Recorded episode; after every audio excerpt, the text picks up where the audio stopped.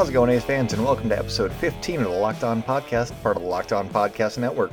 Your team every day. And this week, it is legitimately every day. We're doing Monday through Friday, five episodes this week.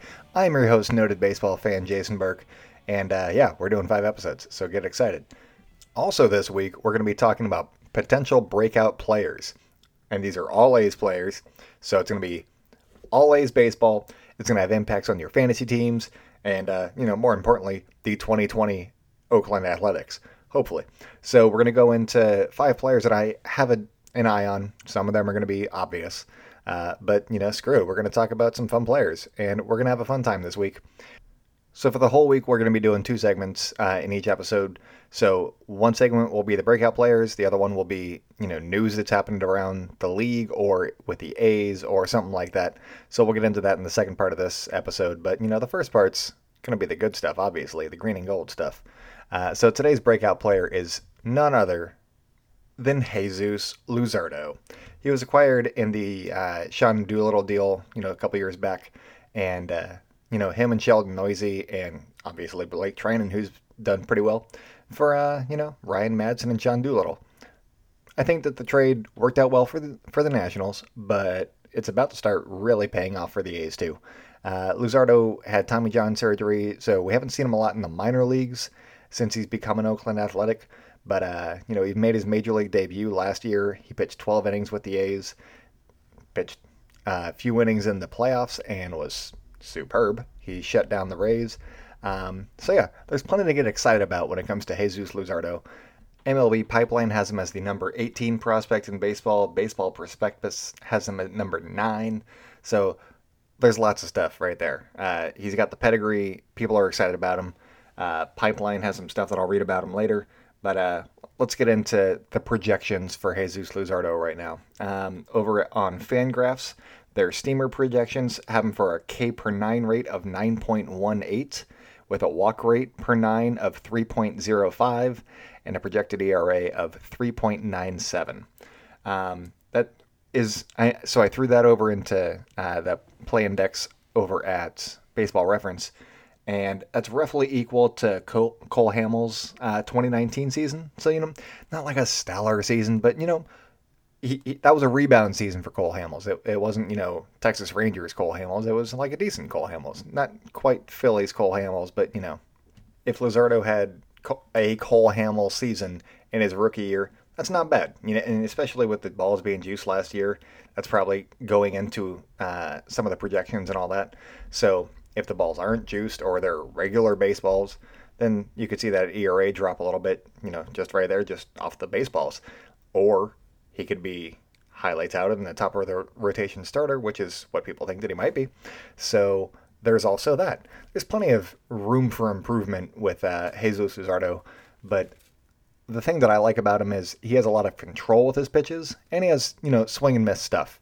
So those are things that I look for in pitchers, and if he's not going to be walking guys, he's not going to be getting himself into trouble, which is awesome. And I know that it was only 12 innings, but uh, in his 12 innings in the majors last year, he had a .667 WHIP, which is uh, walks and hits divided by innings pitched. It's basically how crowded do the bases get. Anything under one is fantastic. Um, 1.2 is around league average, so it was almost half of league average. It's obviously going to go a little bit higher than that. Um, that'll probably be closer to 1.1 according to where he was at in the minors. Okay, so I got some more numbers for you guys. Uh, according to Fangraphs, his fastball averaged 96.4 miles per hour. It could also be, so that means it's probably like 95 to 97, somewhere in that range. Uh, his curveball was a little bit hard at 82.8 miles per hour, and his changeup was 86.7, so about 10 miles an hour difference right there on his fastball. Uh, so then I went over to Brooks Baseball, which gives you uh, basically what pitches do compared to other pitchers. So, like whiff rates, if it's higher or lower than other pitchers, ground balls, fly balls, stuff like the effects that their pitches have. And it's a useful resource. Um, so, according to Brooks Baseball, Luzardo's curveball generates an extremely high number of swings and misses. Again, this is a very small sample size, it was 12 innings, but it's a sign of things to come, I think, because, you know, he's going to be blowing guys away all season. um, in my opinion. Um, so lots of swings and misses with the curveball. They also show him with a 96 mile an hour sinker, um, which did not show up on Fangraphs, but sometimes, you know, one site recognizes something as a sinker, the other one's like, oh, that's a curveball, whatever. Um, so they had a 96 mile an hour sinker, which they deem borderline unfair. Hey, that's the name of this episode. It's going to be called Borderline Unfair. You already know that because you already clicked on the link, whatever. Um, all right, so then going back into this, his fastball combines the borderline unfair and extremely high number of swings and misses. So it's an unfair pitch at its velocity coming from the left hand side that gets a lot of swings and misses. I'm not seeing any downsides to his repertoire so far, but uh, let's keep going. His changeup, while thrown hard, it's about 10 miles an hour softer than his fastball, which I think you usually want to get like 12 to 15 if you can, but a lot of pitchers have 10 miles an hour difference. It's fine. They did also say that his changeup induces a lot of ground balls, if they can touch it. Uh, it strikes a lot of guys out too, is what I'm saying. Um, so it's his changeup gets ground ball strikeouts. It's a universal pitch. It's solid, and he doesn't really overuse any of those. It was I think Fangraphs, which didn't have the sinker on there, but still, uh, it had his fastball a little bit under 50% usage, and then his curveball was coming in at 31%, and then his changeup was at 21, I believe, um, somewhere in those vicinities. Um, so yeah, he use, utilizes all three or four pitches, and he's a pretty solid pitcher. So that's what, uh, what we have to look forward to from him. So I just want to end this little breakout segment uh, with something from a MLB pipeline that caught my eye, and just a quick little scouting report on uh, Jesus Luzardo. Quote, some see a little Johan Santana in him, and he's ready to start fulfilling his potential as a frontline starter right now. Hey, you know when right now is? 2020, and let's go A's. Today on the Fantasy Baseball Minute, presented by League Commish, we're going to be talking about Jesus Luzardo, starting pitcher for the Oakland A's. Luzardo showed what he could do on the mound last season, and I think that in 2020 he's going to really hit that next step and start establishing himself as one of the best, better pitchers in Major League Baseball. And then in a couple years, he'll be the best pitcher, obviously. So uh, if you're a fantasy baseball player, you probably want to start owning shares of him as soon as you can because this is going to be the last season you can get him at any sort of a discount before everybody knows who the hell he is. Uh, if you're looking for a decent strikeout rate, he's probably he's on track for uh, nine strikeouts per nine innings according to Fangraphs. Um, that's his projection. You got three walks per nine innings, according to Fangraphs as well. And across all of his minor league innings, he had a 1.037 whip. So he, he's not going to hurt you in any of these categories. He's on a good team, so there, there's wins if you need those. He'll probably, eh, if you have quality starts in your league, maybe I don't know. The, the A's are they, they tinker with stuff sometimes. So if you if you're looking for just quality starts, go on the waiver wire. If you're looking for somebody who's going to win you your league, get Jesus Luzardo. So if you're playing for just the 2020 season, Fantasy Pros has him ranked as the 146th player on their draft board, which is about uh, round 12 in a 12-team league. Uh, CBS has him 68th in Dynasty rankings, and The Athletic for 2020 has him as the 46th best starting pitcher option. He has more upside than the guys that he's surrounded by, though. So put a star by him and maybe move him up by a few picks if you want to. Uh, you heard it from me, guy who's never won a fantasy baseball league, that you should do that. So be, be wary. What are you doing for the game? That's a universal question. Whether the casual follower, the tweets everything, the beginner, the diehard, the stat nerd, the smack talker, the appetizer guy, the couldn't care less, or the makes everything into a competition person. We all have our place in the sports world. The same personalities apply to fantasy sports, and League Commish exists to ensure your fantasy sports experience is the best one for you. We match managers to leagues as we lay the foundation for your new league. It's as easy as signing up with your preferences, getting matched, and approved of that match before any commitment on your end. Sign up with League Commish by February 29th and receive 15% off by entering in the code LOCKED ON in the referred by section of the sign up form. The first 25 people to sign up using our code receive their first match free. What are you doing for the game? Find your next fantasy sports league at leaguecommish.com. Okay, so over the weekend, 2020 became officially drunk. Uh, the A's and Giants made a trade, which was their first in 29 years. Um, and then after that, we found out that the A's traded away money. So it doesn't get any stranger than this, folks. And then there's a bunch of other stuff with, you know, the Astros.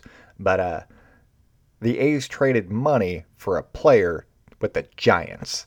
And I know that that would sound uh, ridiculous like three years ago, but now Farhan Zaidi, former front office guy for the A's, uh, is their GM and it, or president of baseball operations.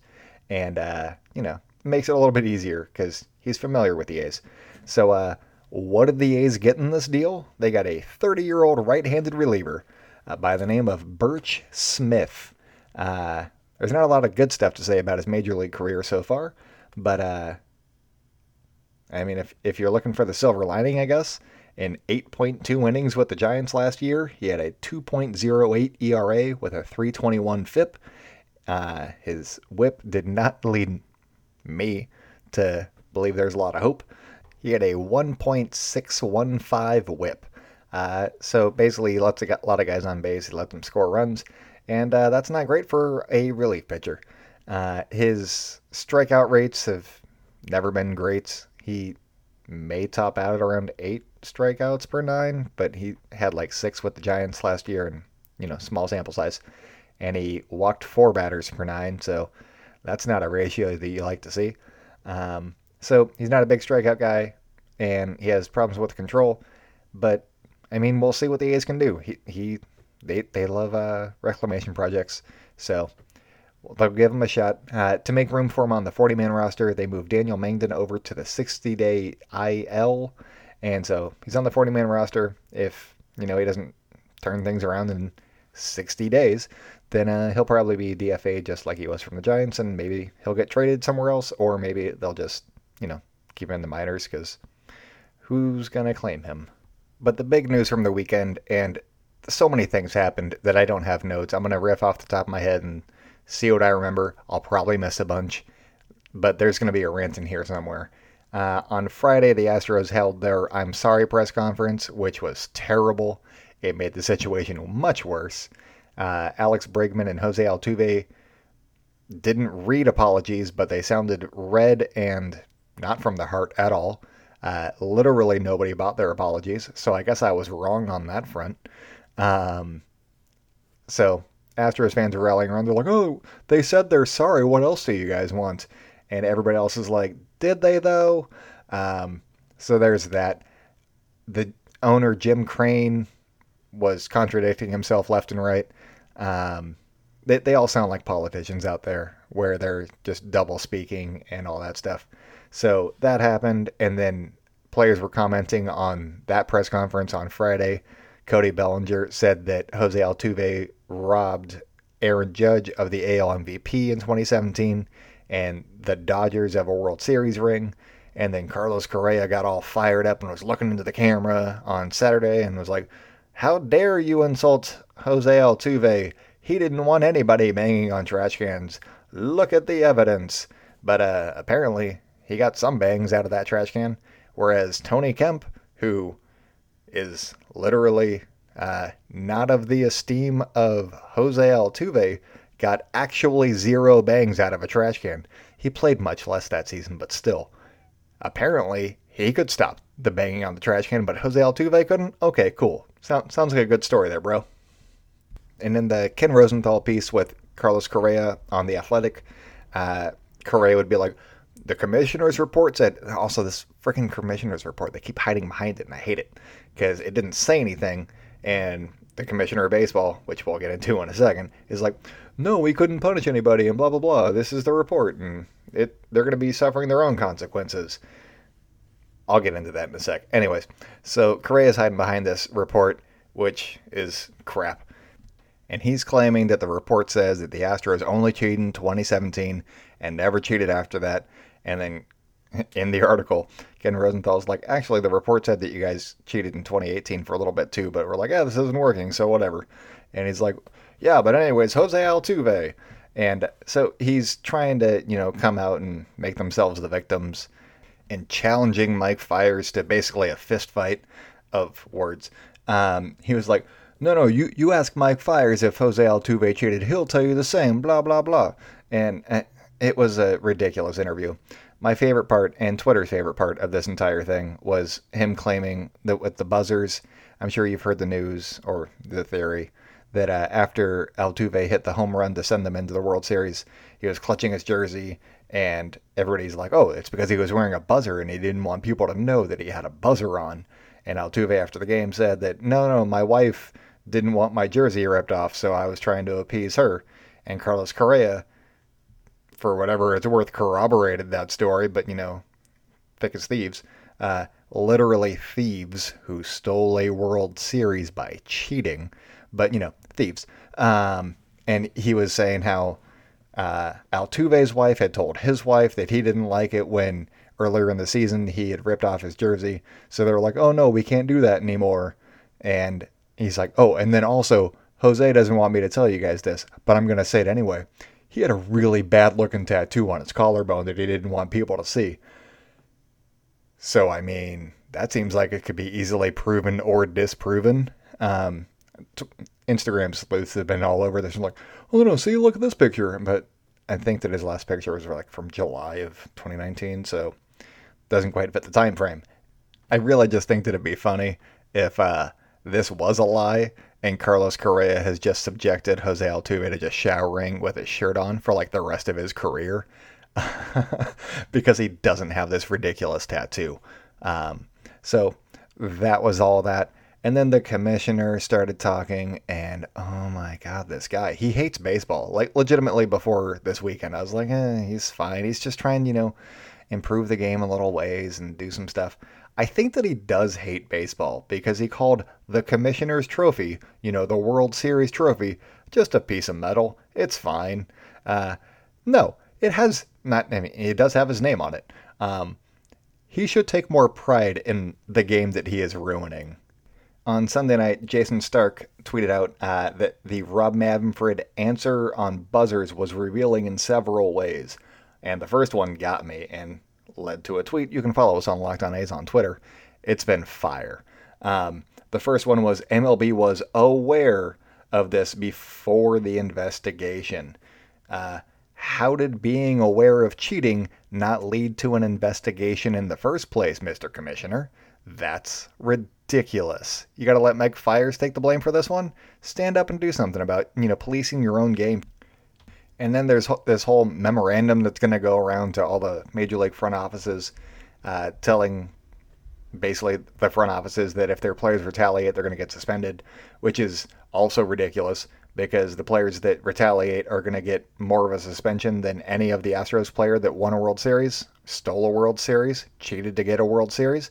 Uh, okay, I'm I'm failing to see any of the logic here, and uh, I mean, as we saw in the commissioner's report, if the front office does not communicate that there will be punishment or what the rules are, then uh, you can't punish the players, right? So if the front offices don't tell their players that they'll be suspended, then you can't suspend them. It's a fun little cycle that we've got ourselves in because the leadership at the top is terrible. And then the last thing that I'll say about this issue from the weekend is that uh, Rob Manfred was saying that the punishment on the road for the Astros is going to be far worse than anything he could have done. Uh, he said that he would have gotten tied up in appeals for the players because the the players union would have gotten them out of any suspensions, and so then there wouldn't have been any penalties at all. Uh, y- you can try suspending them anyways. That's all. But since the ball has been shifted into our court as road fans for the Astros, uh, what do you think we should do? Should we come up with some chants? Should we have signs? Should we just bang a bunch of damn trash cans? Uh, I want to hear creative suggestions, and we will promote the crap out of that on our social media pages, which are Locked On A's on Twitter. I'm at by Jason B. You can follow us both there. You can email them to me, along with mailbag questions at lockedonathletics at gmail.com. Uh, let's get something going because I want to make the Astros pay. Um, yeah, so that's it for this week or this episode. I will talk at you tomorrow. Uh, and yeah, we'll have another breakout pro- player for you guys. We'll talk some more fantasy baseball and uh, where you should draft them. And I'll give you some terrible advice. It'll be fun. So go out there and celebrate good times, Oakland. I will talk with you guys tomorrow.